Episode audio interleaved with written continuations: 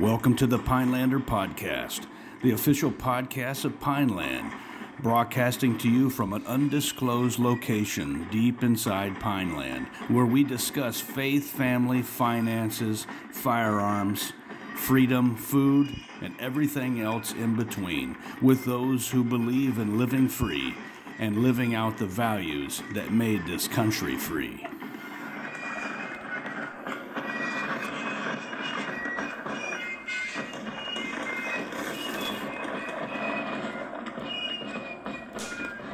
Good afternoon, everyone. This is Friday, 31st of December, 2021. This is the last day of 2021, and I'm here in the Pinelander podcast studio with my ranger buddy, Mike Blackburn. We're excited today. We have a special guest, a guest author, or an author, a blacksmith publishing author, who's the author of The Playbook subtitled A Conservative's Guide to Becoming a Liberal Elite. And we say that tongue in cheek, as you will discover. But our today's uh, guest is Mike Adkins, Charlie Mike Adkins. If you just think about the Army there for a second, you'll understand how that's awesome. But uh, Mike, can you hear us? I, I do. Awesome. Right on, man. Five by. Hey, so this is an exciting book that you have. Uh, Mike and I are excited about it. And uh, I wonder, we were thinking about how to kick off this podcast, but I can't think of any better way than to just let you kind of wax philosophically and just tell us about yourself uh, and really why you wanted to write this book, why you think that this book was needed. I know it is, but maybe you can tell our listeners why you think this book was needed for today. Something like that. Sure. Well, you know, after my time in the Army, um, one of the first jobs, or actually the first job that I got, was actually learning uh, human behavior analysis. Uh, essentially, it's profiling human behavior. And one of the things that it concentrated on was helping me identify what other humans are doing. And had contract with SOCOM. Actually teaching this to our to our special operators across, across uh, both the Army uh, and the Marine Corps, a little bit of the Navy as well, actually. And um, that application of looking at other humans, looking to see what they're what they mean versus what they say, and you start seeing a lot of discrepancies. And as I took that skill set I applied that to the political spectrum of the United States, I already knew this stuff was not right. That some things were not right within the political landscape of our country. But as I learned how to use essentially uh, a skill set that helps detect deception, right, and a skill set that helps identify when psychological operations are being used against the population, the actions of, of the political left and the, and the, the socialist movement in the country became so blatant to me that I was I felt obligated to kind of Mm. write, write this down. Well, initially, it just started off kind of like as uh, almost almost as a venting uh, procedure because I wasn't really even certain I was going to actually publish this thing. You know, uh, Right. but but uh, through encouragement of my friends and family, uh, they they looked at this and said, you know, this this is something that needs to get put out there. And I even talked about that kind of at, at the beginning of the preface of this thing, how I've kind of given up on the book because I was writing about stuff and trying to be outrageous, and then reality would outdo what I consider to be outrageous fiction. yes. you know. So I actually quit on the book for a little while, and through the encouragement again of my friends and family, they said, "No, this this needs to be done," including including you, Paul. That was, you know, you were you were you were included in that. You encouraged me to move forward um, with it as well, and it's intended really just to to take the actions that are already being done and highlight those in an entertaining method, right? That helps people remember things. You, if, if something is just absolutely boring and, and, painful to read, you're not going to remember that. But if you take something, you make it fun, even if it's a serious subject, right? Uh, you're going to be more likely to remember that and learn that. And I think it's important for us for us to identify and highlight the things that we're seeing going on in the, in the country around us. Well, listen, uh, Mike, uh, Mike Blackburn here. Um, I mean, the only question I, I, think the audience is probably just dying for me to ask is, how long have you been a right wing extremist? And did it did it happen over time, or was there a traumatic event that took place? I think, as any good extremist would tell you, it's a combination of both. well, you know, you, you mentioned the fact that you know you're writing you're writing this stuff down. It's, you you got no intention of you know writing a book. I mean, you're basically just you know having fun and uh, you know just capturing some things that come to your mind. You know, doodling, so to speak. Sure. But you know the the, the speed at which the the left has really. I, I don't think anyone saw this coming five years ago. I mean, the no, speed at which yeah. we're in crazy land now is almost phenomenal. So to me, I'm, I'm sitting there looking at your book and I'm going, I wouldn't even want to, even if, if even if you set out to write this book, can you imagine how challenging it is just to try to keep ahead of events? Well, that that was actually part of the problem. Um, some of the things that I had written about were essentially written as if they were to be done in the future, but then before the book was before the book was done, they came to pass, which which kind of vindicated my, you know, in one way, it kind of vindicated my my uh, beliefs of the of the route that the that the left was taking. But uh, on the on the other hand, it kind of undermined my book because now I'm, I'm writing about something that's already happened as if it's in the future, and I have to had to revise literally just to keep up with the craziness of of the events going around that were, that were happening all around us. Yeah, it's like yeah, it just, it just kind of stole your originality, you know. Mm-hmm. Uh, yeah. you, you, came up with it first, and then just it was like somebody was parked out, freaking, uh, you know, bugging your your house and, and taking all your great ideas and, and implementing them before you could have a chance to, to get your book published. yeah, well, um, you know, what helped me, I think, helped me a lot was actually uh, Mike when, well, when you sent me the first kind of agreement, we talked about, hey, uh, following my conversation with Paul, when Paul said, "Hey, you know, by the way, you know, I have you ever heard of Blacksmith Publishing?" when he when we were first talking about the book, and of course you hadn't. And of course I had not, right? Yeah, I did not. uh, I tell everybody about it now. Matter of fact, I'm wearing my Blacksmith Publishing shirt right now. But um, he, nice. you know, he introduced me to you, obviously, and you sent you know you sent me this essentially a timeline. Said, "Hey, you know, get this done." you know, here's here's when you need to get this done, and I, that was a tremendous help to me. I think, uh, you know, I, I like to credit Paul, um, but on you know on getting me moving again. But I got to I got to give credit to you, Mike, on on really keeping me focused and saying, hey, look, mm-hmm. you know, if we're going to do this, this is when you need to do it. And this is how you need to do it, and hurry up. You know, and, uh, and I think that was that was uh, instrumental in really getting us to this point where we are now. Well, and likewise, I mean, you you you know, you uh, hounding me too. Like, Mike, are you going to get the thing edited? I mean, come on, buddy, let's let's, let's, let's get off your butt and let's get this thing edited. So we're kind of going back and forth. We're kind of encouraging each other here. It's one big family. We just want, at the end of the day, we want uh, to have a fun product out there that people can pick up on Amazon or you know Barnes and Noble sure. or wherever they get their books and and just enjoy. It's a good read. It's a fun read. It's, it's uh, I mean, to me, it's like that I don't know. It's the book that you uh, you you pull out at the party after everybody's had uh, some eggnog, or you know whatever adult beverage of their choice, and they just start you know reading out excerpts from the book because it's you know it's just that it's, it's, it's that kind of a fun book. Yeah, I, I try to keep it. I try to keep it funny. I tell you, that was quite honestly difficult, uh, particularly difficult in a couple of key portions. And uh, one of those was when you look at the way that the liberal agenda, so to speak, encourages or or even the side effect of the liberal agenda is damaging and dangerous to our to our children. Mm, yes. Uh, that that was very very difficult for me to write that kind of be, trying to be funny and make it uh, and, and, try to say it in a way that that uh, looks as if I'm encouraging it because, of course, that's what the book is. It's it's all written in sarcasm. Um, that was very difficult for me. You know, I'm a father, I'm a grandfather. Uh, it's very difficult for me to write about mm. these negative aspects of liberalism and try to paint those as a positive thing when it's when it when it involves you know the, the detriment of our children.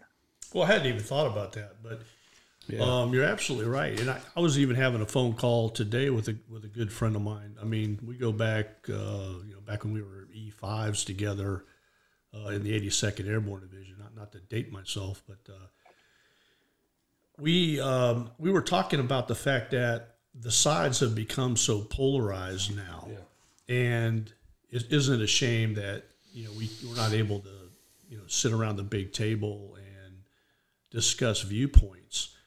Mm-hmm. Now you and I even had this conversation because what has historically been labeled liberal, I don't even think that's even an accurate term anymore because I agree with you we we have you know the entire country, um, in my opinion, has really kind of shifted left. Um, I would even say, kind of. well, I'm, I'm talking. You know, I think what some people might disagree with me on is the fact that I even think conservatism has shifted quite a bit left. Yeah. But yeah. we are still yeah. within the realm of what we consider to be Americana, freedom, um, capitalism, all the things that sort of make up this country are what the ideas of America were in the founding fathers.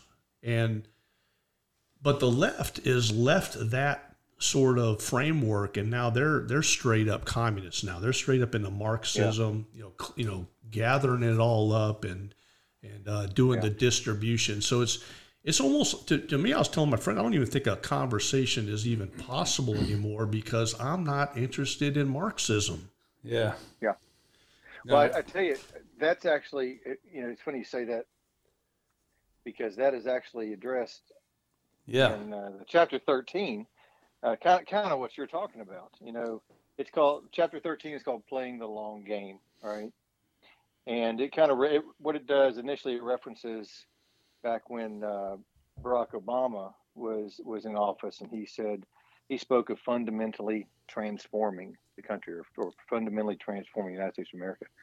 Yeah. I, I believe that they were successful in there. They had the most yeah. effective uh, psychological operations campaign, I believe, in the history uh, of the world. Arguably, maybe with China giving them a run for their money.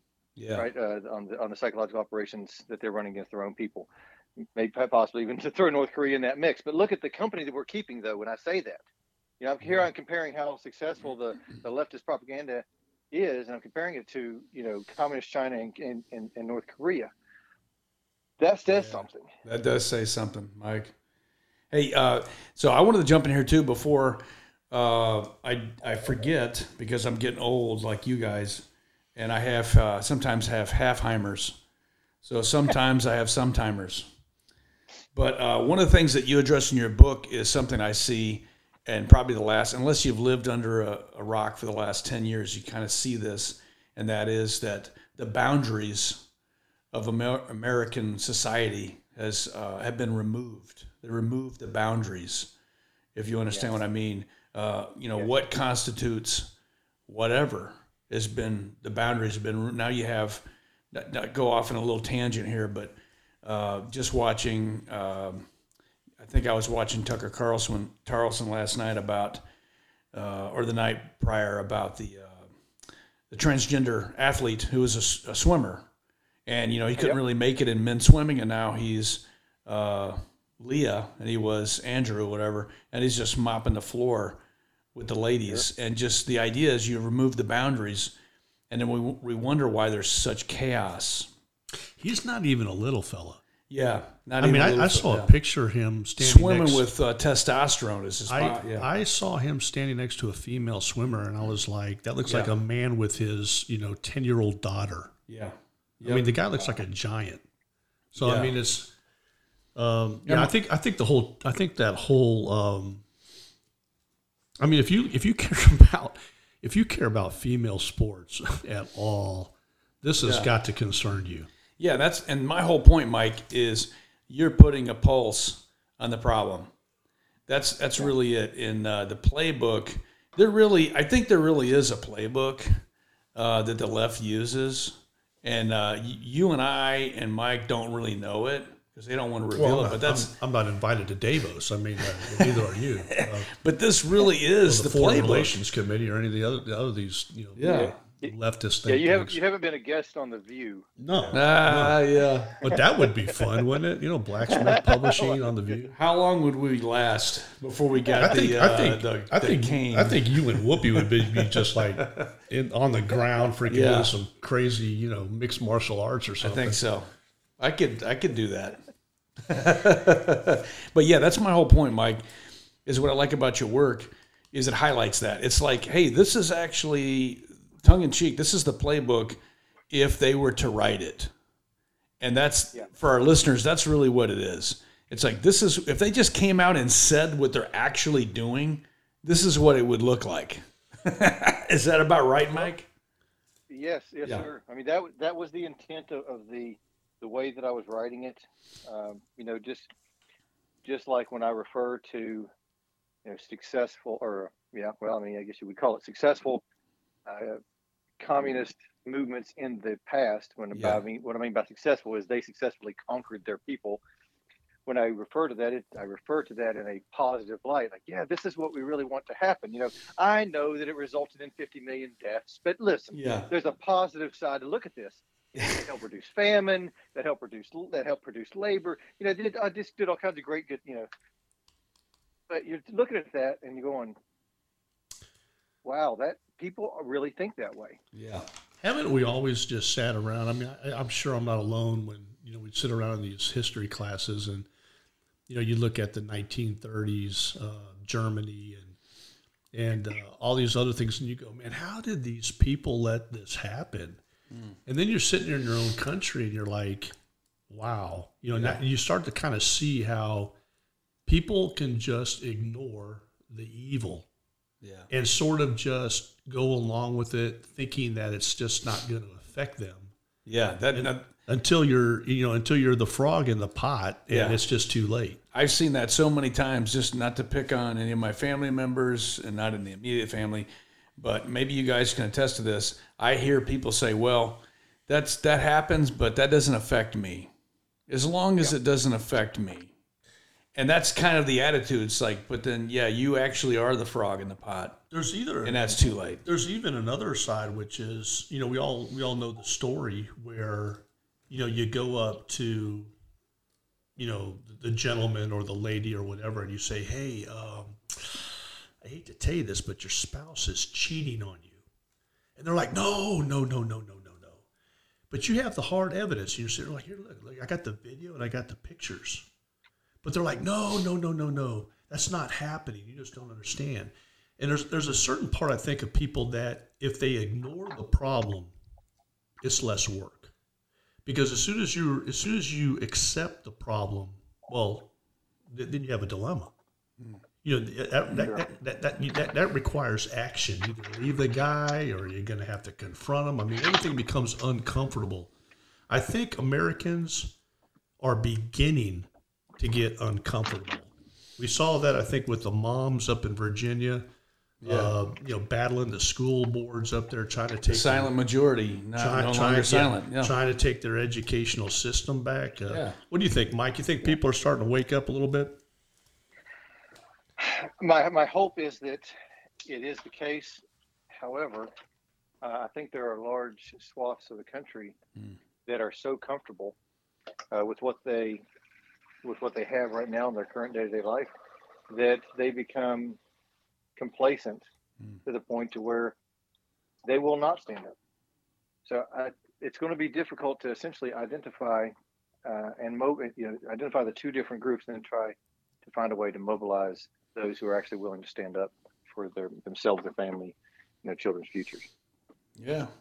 I mean, we, that's, uh, I mean, uh, I don't want to go too far back in the past, but uh, if you know uh, John Wesley, of course, the Methodist founder, uh, he said that uh, what one generation embraces, the next, or excuse me, the what one generation tolerates, the next, next embraces.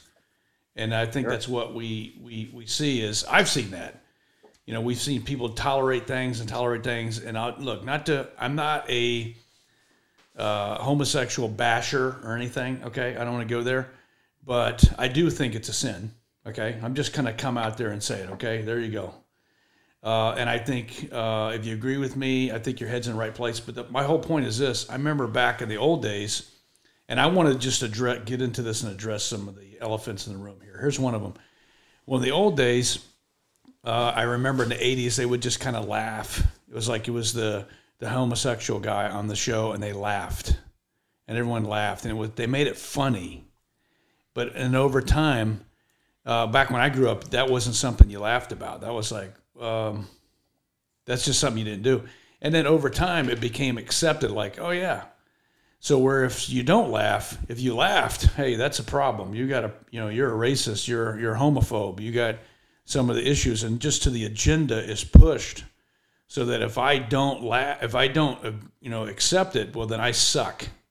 And that's what I've I've watched that. That's where I see when I read your book, I see that that agenda that if I stand up for biblical truth, then then I've got now I'm uh I'm one of those people. You know. I Sure, don't they- did I Well, yeah. it- yeah, I, I, no, I'm sorry. Go ahead, Mike. Wep- well, it's just they've essentially weaponized homosexuality at that point, right? Yeah. Because they've turned they've Exactly. turned homosexuality into a weapon that can be directed towards you because you have a Christian belief. Yes. You know, how Well how did we get to that point? You know, how, Yeah. how how is it that we turn something like that, which you know, up until up until I, I don't remember the year, right? Homosexuality was was considered up to one point a by the American Psychiatric Association 75. Yeah, 1975. It was uh, uh, denigrated to choice, but it was a mental Yeah. illness by the DSM-3. Yes. Right. So so so clearly, right? At one time, And that's just fact. That's not hate speech. That's just It's facts. not, it's yeah. not hate. That's that's just yeah. That's just how that's how it was classified by in the medical community. Yeah. Now, how is it? How is it that they have taken so, so, something where, um, where they've got people that clearly need help, Yeah. right? They and then normalized it. They took the same. They took the same template and applied that to the transgenders and to all all of the miscellaneous mental illnesses de jour Yeah. and they've applied they've applied that same template that says no they don't need help they need to be they need to be heralded as heroes That's right. It's because it's about money. Well, you know, it's it's you know, you, you you brought up a point. I mean, they're not even looking for normalization. I mean, they are looking to be heralded as some sort of uh, superior um, behavior. Um, but the, yeah, you're right. The left doesn't care about mental illness. They don't care about homosexuality. They don't care about um, marital relationships. Um, all these things are uh, used to break down the family, to break down the social fabric of the society, to bring in Marxism. These people could care less about transgenders. They could care less about homosexuals. They don't. They don't care about the mentally ill. They don't care about anybody. But they do understand that they're very useful tools. I think there. I think there's people out there that do care, um, but it's, it's certainly not, you know, your leftist politician. Yeah. all right yeah they they are concerned they they care about them up to the point that they can manipulate them to use them for their benefit that's how they care about them Hey, I want about their actual well-being Yeah. Hey, I'm sorry. Uh, there's a, I just wanted to sneak another book in here. I know we're talking about your book, Mike, but Yeah, one of the ahead. books that I read, it's uh, it's it's written by Michael, another Mike, Michael Brown. Uh, he's also a pastor, and it's entitled "A Queer Thing Happened to America," and what a long, strange trip it's been. And this is a phenomenal book. Uh, it looks at uh, the agenda, the homosexual agenda, uh, and then also in media, in uh, music, TV, movies, everything. The Ellen DeGeneres, the the Brokeback Mountain, the Milk, the the movie Milk, all that stuff, and how that was just popularized, and how and the trajectory of where it's going. And it again, it's not hate speech. It's we're just calling it. We're just looking at an agenda, and we're we're looking at. Uh, you know, if you don't follow, you don't toe the line on that, then uh, you know you you lose your job. You're uh, canceled. right? And Right. uh, Oh, yeah. and anyway, so that's just that's a, another book that goes along with yours. Just want to throw that out there for our uh, listeners. Mike, what do you think about the COVID, you know, vaccination, uh, experimental gene therapy situation, and how it's being handled by the, the current administration? Well, before I even answer that, I'd just like to just point out something that came up a minute ago, which is when you were when you mentioned the uh, polarization of the country, is that how in the world have we gotten to a point in this country that something like a vaccine has become a political talking point? Yeah, you know? But we are. I mean i'm not i'm not i'm not Yeah. saying that it's not. Um, but I, I but to answer a little bit my own question Well, let, let me let me just think- for the audience real quick. I mean, all three of Yeah. us are retired military. You know, we've all been Yes. pin cushions and have taken every single shot that a human being could even imagine. Um, you know, Yeah. long before FDA approval or anything else. Yeah. Okay, we've all we've all had a ton of shots. I already We're not- got all the anthrax you know, we, shots. yeah, we're not we're not anti-vax by no means, but Yeah. I think all of us have are kind of looking at this thing going, well, this is different. Yep. Yeah. Absolutely. well in a nutshell i, I think what I, I think is is fair to say and that i can that i can say is with a reasonable uh, reasonable belief that is accurate is to say that there is more to it than we know there is more going on uh, with this vaccine program than the than the public is aware of. Now, I'm included in that public, so there's there is something out there. I think that we're not being told. Maybe maybe a lot of things. Uh, I think it's interesting that uh, Congress uh, wrote themselves a an exemption to the to the vaccine. You know, just like they wrote themselves an exemption to the Obamacare legislation. Uh, that's very telling to me. Uh, whenever you have a legislative body that's that should be uh, read in on a certain scenario, and they immediately distance themselves or protect themselves from that. Yeah. So, I am not comfortable. I will tell you personally, I'm not comfortable um with a vaccine that goes in and messes with our DNA. I, I can I can say that much up front. You know, Yeah. I, I, that's that that's scary to me. We don't know the long term effects. We don't Uh, because why? Because the thing's not hasn't been around long enough to gauge long term effects. And that's a rational argument. A rational argument. That's not a superstitious argument. That's based on the facts. Uh, a lot of people look at, uh, and I, I hear the argument, and so do you, the, the anti vaxxers, they're just crazed, you know, uh, tinfoil hatted, uh, you know, far righters. Well, we're not Or something yeah, like that. Like, like I said, I mean, we're you know the three of us are hardly anti-vaxxers. Yeah. Um, you know, we're you know, we've got we've got plenty of real vaccines um, that we've that we've uh, taken, um, but this isn't really a vaccine, is it? I mean, I think they're calling it a vaccine, uh, but it, it doesn't. It isn't like any other conventional vaccine. Um, it does something totally different. It's a it's a it's an mRNA uh, gene therapy, uh, which is uh, brand new, highly experimental.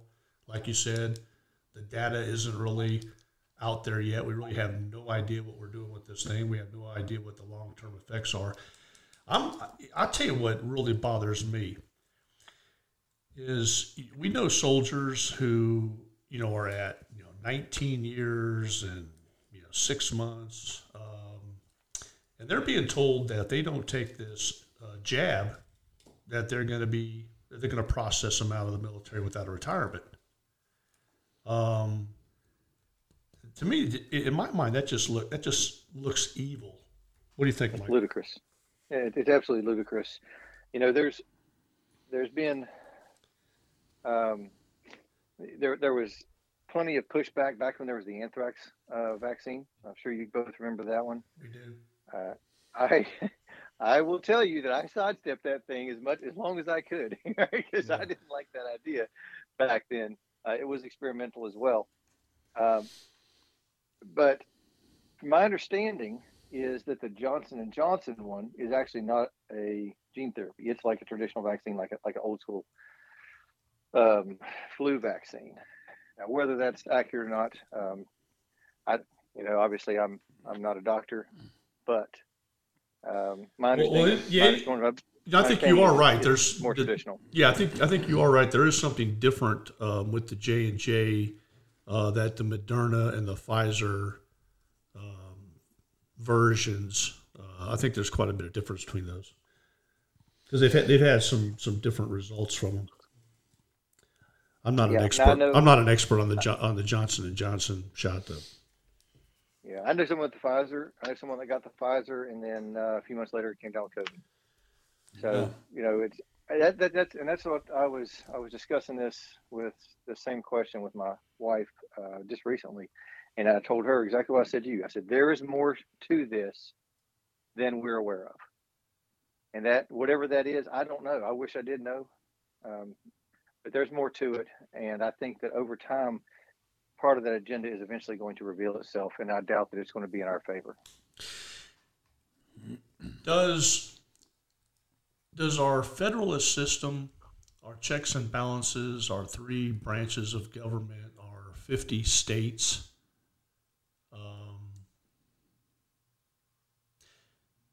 does it does it make you optimistic that we're going to survive this thing just because of our form of government, unlike a lot of the other governments we see around the world? you That's a big question. know, I think it, it, it is a big question. I'm glad it's you that's answering, though, Mike. Well, I mean, listen, we, we, we, we do have a unique system. We do, we do, and you know, there there was a, there was a time when I you know I used to I used to even praise Australia for their you know reasonably good system. They've lost their oh, absolute, gosh. you know they've lost their minds down there. So they're Down under. Craziness. Craziness The- the- down under. the first the first response I would say is is that regardless of whether the answer is yes or no, I think we have a better chance of surviving this than any other form of government of any nation that's re- remaining on the planet. Now, just because we have the best chance does not mean that that's going to be successful. The problem with the with the way that legislation is written is they can essentially um, defang the Constitution through legislation, and they can sidestep the Constitution. The Constitution is a, is very problematic, uh, particularly the Bill of Rights is very problematic to to the socialists because obviously it is contrary to their to their movement, and in order to allow them to advance their agenda, they have to figure out ways to defeat the Constitution, defeat our legal. Uh, our constitutionally guaranteed rights. The problem is they have actually found a way to start doing that if we use the Second Amendment as I'm I'm correction, the First Amendment as an example on that, right? If we use the First Amendment, they will say if they got if they've got something they don't want you to say, they'll just say that's hate speech, right? Yeah. Uh, therefore, i- are, is that is that speech truly protected in the Constitution? Well, not under the way the law is written, because the law sidesteps the First Amendment. Uh, there was uh, an example in I want to say it was Illinois, where the uh, there was a crowd burning Confederate flags. Well, there was a counter protest where they burned a uh, LGBT rainbow flag, and the people that burned the LGBT rainbow flag were arrested for hate crime. Mm. Whereas those that were burning the Confederate flag said this is uh, this is us destroying hate speech. That was their argument, and the and the law enforcement uh, supported that and did not arrest them. They did arrest arrest those who were burning the rainbow flag. I'm glad you brought that So- up too, Mike. Just the uh, I don't want to mess up your train of thought, but yeah, the just the cancel culture and you know, corrupt. I see that. I mean, that's the age old uh, expression uh, from Orwell. Uh, you know, he who con- you know, uh, controls history controls the future. You know, just a whole rewriting of history. It never happened. You know, you know, whatever you don't agree with, just cancel it. You know, rewrite it. Constitution, our history, everything. But yeah, I just wanted to sneak Right. that in there. Yeah. No, absolutely. I mean, you look at look at uh, you know, look at 1984, and we refer to the the the uh, Ministry of Truth. The Yeah. Ministry of Truth was exactly kind of kind of what we're experiencing. We're experiencing our own version scary. of that, where people will simply rewrite something and state it over and over to the point where it's believable. It's fact. yeah. Who knows? Who knew that 1984 would be a, somewhat of a playbook? How prescient that it was, or prophetic that it really was scary. Yeah. Yeah. Yeah. So, but but to answer Mike's original question, do I do I think we are we have the ability to survive it? Uh, yes, I believe we have the ability yeah. to survive this this assault from from the com- communist. Do I believe that we will survive it? I'm not convinced. I, hate to say that. I'm not trying to be pessimistic, and, and, and that will. And uh, there's a lot of people that will immediately disagree with that. Of course, we'll survive. We're the United States. Well, you know what? There's people that always said the U.S. dollar would survive because it's an American because it's an American currency, and we're seeing what's happening to it right now on the world market. They, we are not invincible. The way that we'll survive this is, is, is if those who want us to survive as a nation believe that that we're not invincible Therefore, we have to we have to fight for maintaining what we have, as opposed to going the opposite and just saying, "Oh, we're the United States, we're untouchable, it'll be fine." Because the left is not taking that approach; they are actively seeking out the destruction. So if we take the if we don't actively take up the defense and eventually the offense, they can beat us. Yeah. Hey, so I, I know, uh, Mike, you look like you're going to say something. I, I had something that uh, when I read your book, something also for everyone's benefit is I like the way that you highlight Black Lives Matter, Antifa, critical race theory. You you you highlight these big touch points that are in the news, and you address those. And uh, I just wanted to ask you, uh, you know, I've got my own feelings about BLM and Antifa, and you know, I think we all know that there, uh, the BLM is a is a communist. It's decidedly communist. It's based on uh, the communist agenda. Uh, it's against the the nuclear family. Uh, it's it's uh, whatever. You know, there's so many things you could say about it, but we know that it's a nonsense movement. Anyone with a brain knows that it's nonsense. Uh, Antifa, we know, is a is a communist movement. So these guys are kind of joined at the hip. My whole question is where do you think that's going as far as um, we all know it's nonsense, but where does it where does it go from here? Well, I think that ties back into the, the statement that Mike made earlier about us being, you know, having a shifted norm in the country or an updated um, kind of culture in our in our country. It has become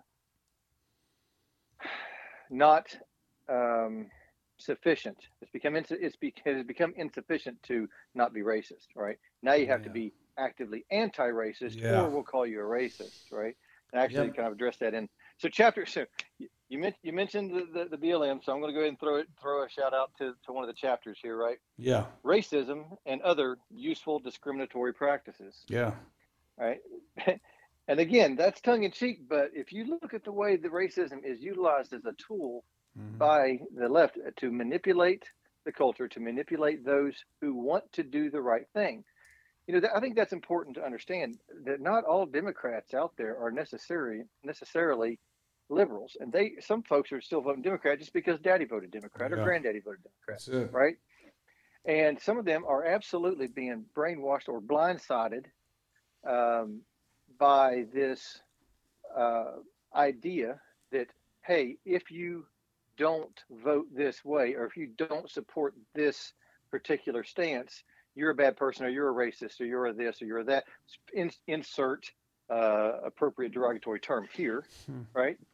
And they manipulate those those good people that do want to do the right thing. Yeah. Uh, BLM absolutely handled it brilliantly from their standpoint, right? Because you had these two or three uh, women that were the, the the founders of this thing. Yeah help the black community, help the black community by providing us with money to use. That money didn't help the black community. It didn't help. It didn't help pull anybody out of poverty. It did buy each of them, I think, two or three six yeah. million dollar mansions. Some great though, condos, right? yeah. Uh, but now, which is unfortunate because that came out just as I was finishing the book, and I was like, man, that would have been a great thing to add to the book, mm-hmm. you know, mm-hmm. as an example of of from the liberal standpoint, how the manipulation, how the manipulation of uh, of either the African American community or those who want to support it, right? How the manipulation of that can be utilized, abused, and taken advantage of by those in charge, because that was that was exactly what they did. Uh, they made themselves rich off of um, off of the backs of those that they claimed to be supporting. You, you mean they didn't uh, divvy up the pot equally? See, it's funny. It, it is funny, right? I mean, I thought they were all about equity. Well, see, that's the thing. Racism or racism was simply used to support an idea that what that socialism is good because socialism means equality, and who would say that equality is not a good thing? Yeah. But right. Hey, they don't Mike. mention the part. Yes. Yeah, yeah. Sorry, sorry. So the uh, something on that lines too. The best argument I've seen, uh, just you know, obviously, you know, our listeners want to get this book, the playbook, but uh, what Mike does also is a uh, steers you towards larger views. So this this kind of just gets your foot in the door with all these other agendas that the left is pushing. And uh, Mike, I just wanted to comment here on uh, critical race theory, Black Lives Matter, Antifa. Uh, this is a good book that I, re- I read. Uh, it's entitled Fault Lines, and it's uh, subtitled The Social Justice Movement and Evangelicals' Looming Catastrophe. And so this is a, a man of the cloth, Voddie Baucham. Uh, he's a preacher. He's a black preacher. I just wanted to add that because he takes a stand on BLM and says, hey, this is nonsense. And he just calls it like it is. So I love that. And he says, look, this is not helping any communities and he just takes uh, i mean it's a scathing review of it and my whole point was this he he extracts one idea and that is uh, the they treat it like it's a righteous issue. So the way i've seen it too is if you aren't uh, speaking out against every all their talking points then you're not righteous. So it's like a false righteousness. And the high priests Yeah. and the high priestess, priestesses of this movement are uh, you know, supposedly for people like us, we're three white dudes, and so people of color are the high priests, supposedly, and so you have to get your cues from them, and so that's like that's racist to its core. So instead of you know, like uh, you know, Reverend Dr. Martin Luther King, which he mentions, would say it's not your color, it's your character. I mean, that's what he told us, which is correct. It's not your color, it's your character. And so this is just a, you know, a turn. This is a 180 out from that. And I just thought that that was, you know, something that your book highlights is, you know, it, you know, you're you're like, hey, this is uh, if you want to be a social justice warrior, it's like you're now like a high priest of this movement, and your your job is to school everybody else so that they're liberally righteous. I don't know if that makes sense. It's just terrible. Yeah. Yeah. So it's a it's a the social gospel. It's a it's a you know it's a false gospel. Well, the other the other And thing it- the other thing that uh, I'd- I'd like to hear you, you comment on, Mike, was uh, you know I've always I've always said that you know it'll be the the warrior class, America's warrior class that you know will eventually you know save the day. You know those those men and uh, and the women that uh, are are have moral courage and are willing to stand up uh, regardless of you know the, the cost and defend our way of life. Um, but sometimes I get concerned a little bit. Uh, you know, I think of uh, even uh, Hafer uh, with Black Rifle Coffee, uh, Dan Crenshaw, you know, the former Navy SEAL who's a representative from uh, Texas. And uh, sometimes you, you know you look at these guys and, and you just you know I don't know what happened to them. I mean, they, you know, they just all of a sudden feel like they need to be politically correct and take on all of the leftist uh, talking points. You know, it's concerning. What, what do you think about that? Well, the the idea that um, the warrior class is the ones that will stand up and help uh, protect the country. If you if you put that in perspective and go all the way back to the beginning, uh, you said something about the cost, right? What it, regardless of the cost. Uh, if you look back at the founding fathers, the majority of the founding fathers died penniless. Uh, many of them executed, right, or or murdered the idea today of giving up all that you've worked for, uh, I think, is less likely to happen, uh, even amongst the warrior class. Uh, if you if you threaten them with the loss of of their livelihood, of their homes, of their families, I think it's going to be much more difficult to find uh, a group of people who are willing to stand up and the federal government is right now taking taking uh, action to help prevent that ability. I mean, they're they're bolstering the size of, of the federal government to unheard of and never before seen numbers. Uh, look at look even just look at the IRS alone. I, I read recently an article. I believe it was either seventy or eighty thousand agents are being added to the IRS. Right, uh, just as as one example of a federal agency being bolstered. We we know uh, many people can probably see what that resembles, right?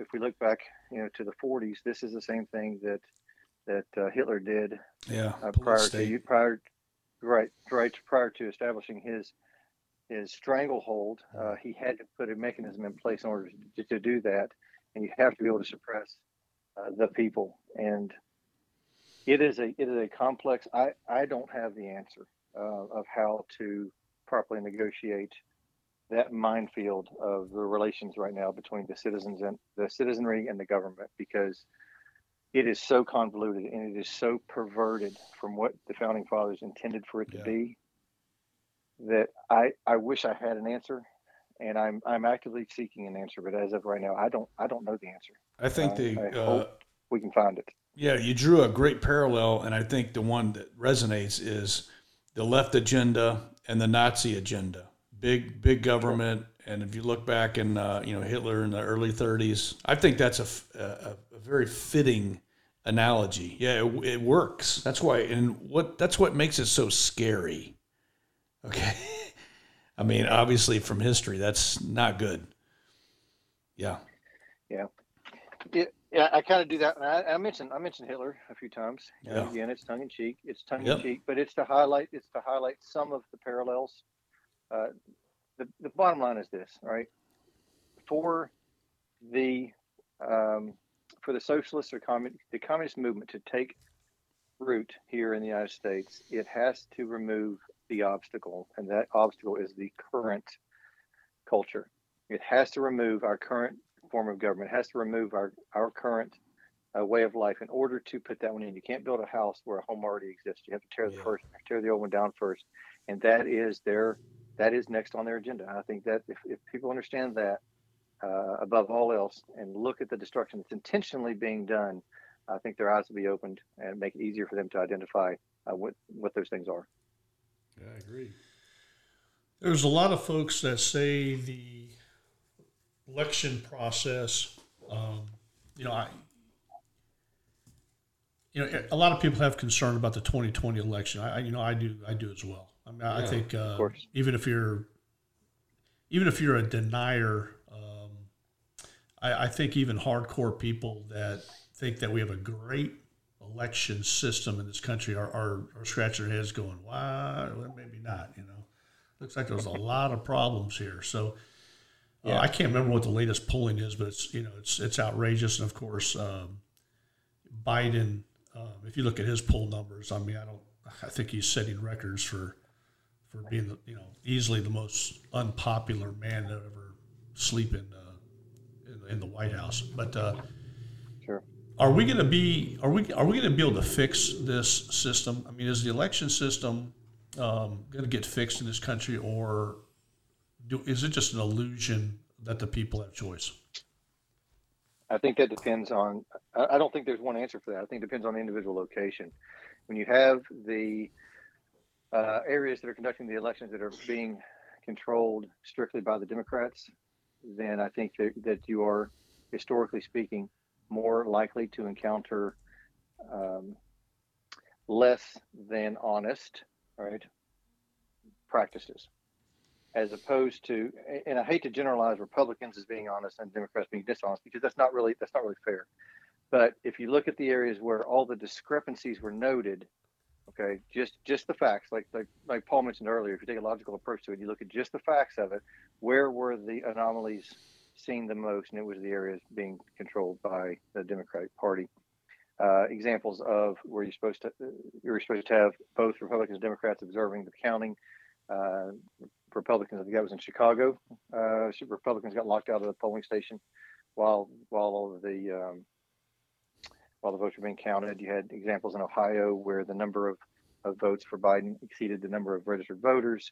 You had out west, I think it was either North, uh, uh, New Mexico or Arizona, where you had he barely won by only a few votes, but then they found thousands and thousands of votes that were with no name on them, and only mark on them was the presidential vote. No other no other marks on the entire yeah. ballot.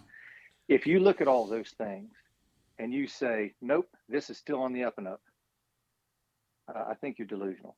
Uh, I think you're, or you're intentionally, or you're intentionally just saying, "I choose." I'm making an active effort to ignore the truth because it doesn't fit my agenda. So I choose to accept a lie or propagate a lie to support what I want.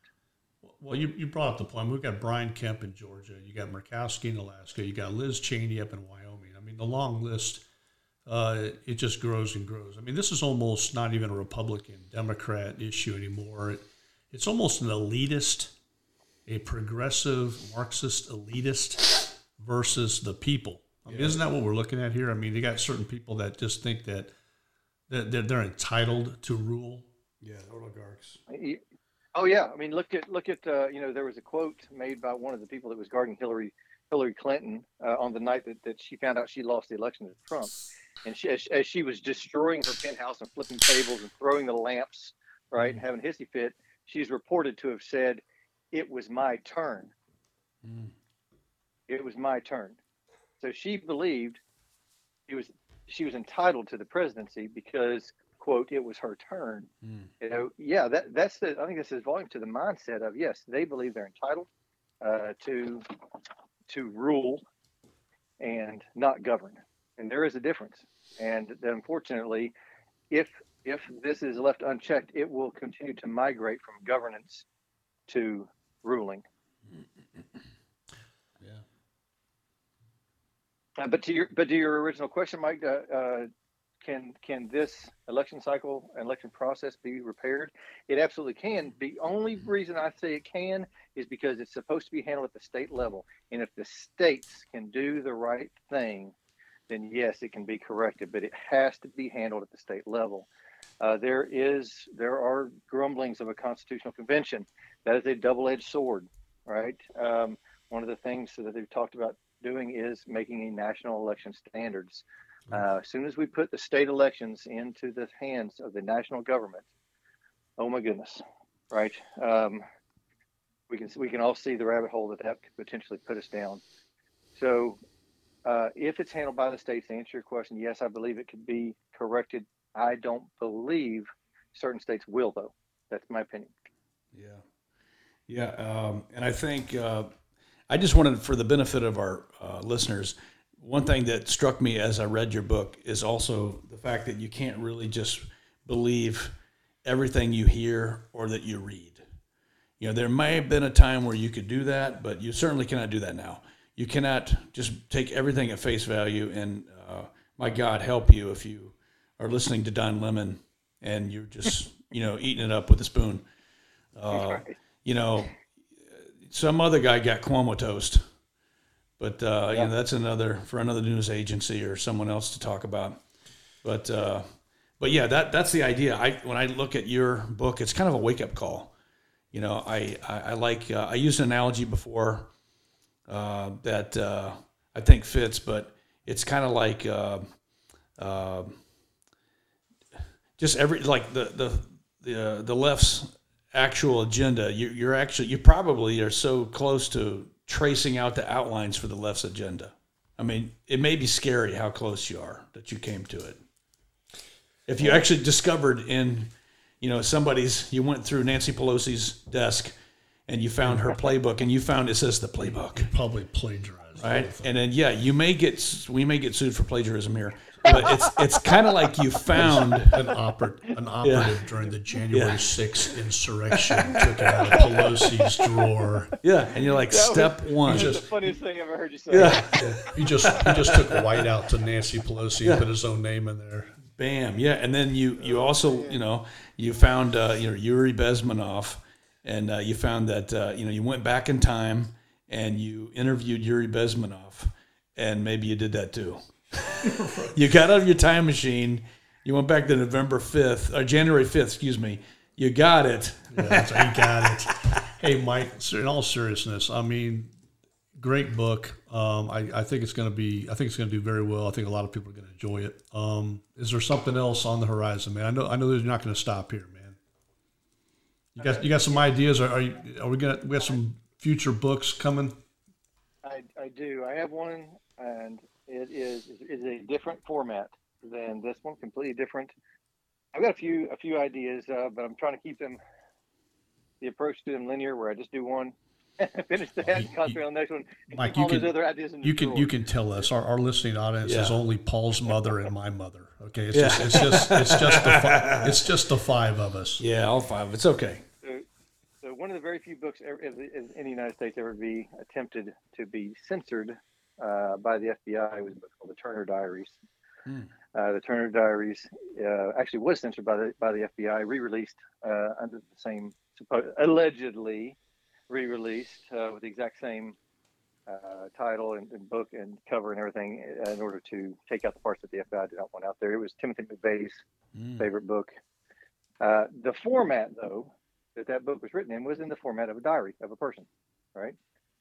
Uh, my next book, uh, again, it is not the Turner Diaries by any stretch. However, uh, I found the format very interesting Hmm. uh, in that it shows a series of events over a period of time from the viewpoint of one person, and uh, and his his inner thoughts as he speaks what he thinks to it, what he thinks is just to himself in his diary and uh, I have I've been interested in in the format since I since I uh, was first exposed to it with the Turner Diaries.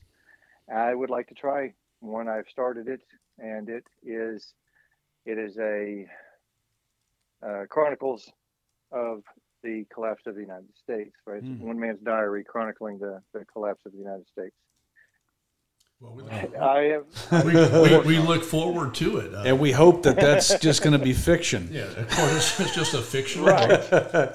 it's kind of like Idiocracy. It was a, you know, a, a mockumentary that's turned into a Right. documentary of sorts.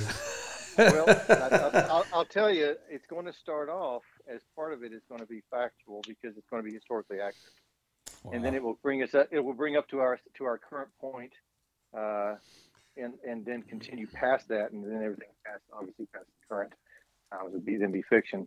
So I, I- I hope that it, it creates a very interesting format to, keep, that keep, keeps the reader engaged and uh, helps continue to open eyes of what is going on to our left and right around us in this country. Awesome. We look forward to it. Hey, Mike, I think uh, we're kind of running into the uh, the wall here as far as our time, but Yeah. I tell you what, I, I you know, thank you for calling in. This has been absolutely Yeah. uh, phenomenal interview.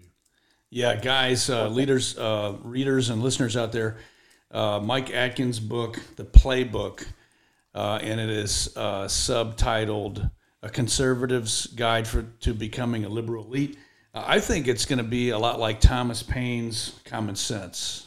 Hopefully, for our time, and uh, that Not, not Yeah. Man, put the bar up there. Man. yeah, I, th- I think it's very good. I think it's a great read. Uh, but yeah, also, guys, hey, this is the last podcast for the year. So uh, tomorrow is New Year's, uh, and so this is this may not have been a great year for you, but uh, 2022 can be a great year.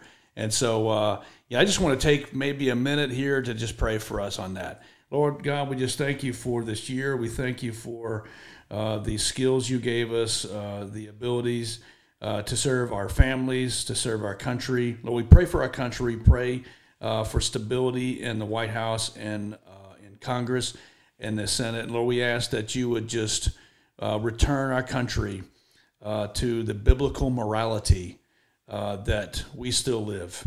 And I know that we, we put our trust in you as our money, and may that mean something again. And God we trust. And Lord, we just ask you to watch over our families uh, as we go to bed tonight uh, and as we wake up in 2022. It'll be a great spiritual year for everyone.